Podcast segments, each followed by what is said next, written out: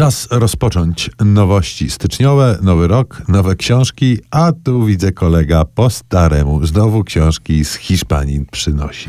No tak, one są rzeczywiście z Hiszpanii, ale żaden nie jest po hiszpańsku, więc reprezentują literatury zgoła inne niż hiszpańska. Właśnie pierwszą... Uf, udało ci się. Udało mi się, prawda? Wywinąłem się zręcznie. Pierwszą propozycją, która ukazała się jeszcze w grudniu, więc całkiem świeża sprawa, jest powieść Bernarda Aczagi, pisarza baskijskiego, który pisze po baskijsku i z baskijskiego przez Katarzynę Sosnowską został na polski przetłumaczony.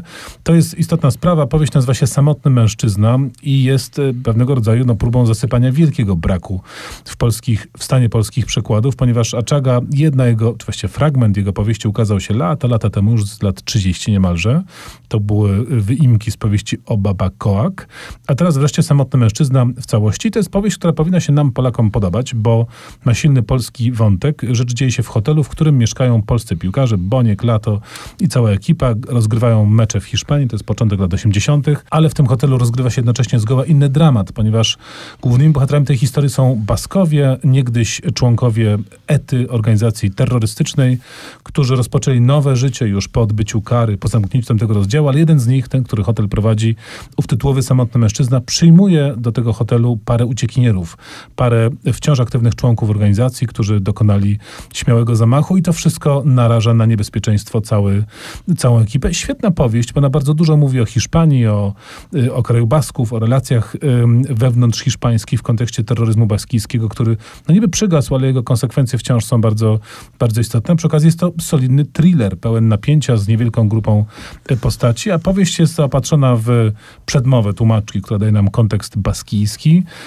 y, wywiad z autorem na końcu, czy rzeczywiście bardzo porządna wprowadzenia czagi.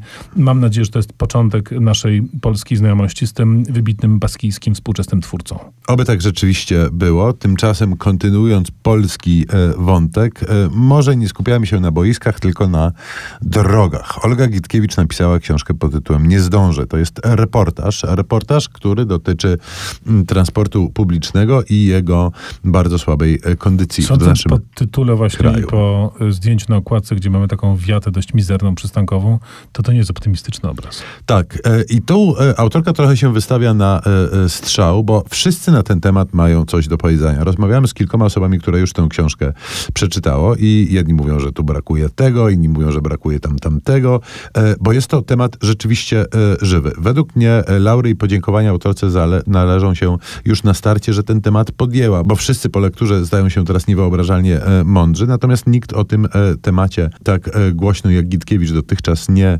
mówił, e, a jest to temat kluczowy, bo jak autorka zauważa, jedna trzecia mieszkańców tego kraju jest transportowo wykluczona, co wiąże się z utrudnionym dostępem do szkolnictwa, do służby zdrowia i do całej masy innych e, rzeczy. Jest to rzeczywiście temat, który będzie decydował o przyszłości polskiej kultury, cywilizacji, kształcie tego kraju, bo cywilizacja samochodu odchodzi w niebyt, powoli się kończy, jeżeli transportem publicznym się nie zajmiemy, to szczęźniemy. Natomiast e, trzeba też e, podkreślić, że Olga Gitkiewicz swoją książkę napisała w sposób niezwykle sprawny, interesujący i ciekawy. Dość powiedzieć, że ostatni rozdział no, jest dużym zaskoczeniem. Nie jest to rzecz reporterska, tylko e, czysto e, literacka. Mm, badania archeologów z przyszłości nad nieistniejącą już nową cywilizacją, która kiedyś dychała nad e, Wisłą. Mm, nie zdążę, no pewnie, że nie zdążę, ale przynajmniej na przystanku jest co poczytać. Tu postawmy przecinek, posłuchajmy muzyki z filmu Frida, który nie nawiązuje ani do polskiego transportu, ani do baskijskiej literatury, tylko do Meksyku, do którego przeniesiemy się w bardzo pokrętny sposób już za chwileczkę.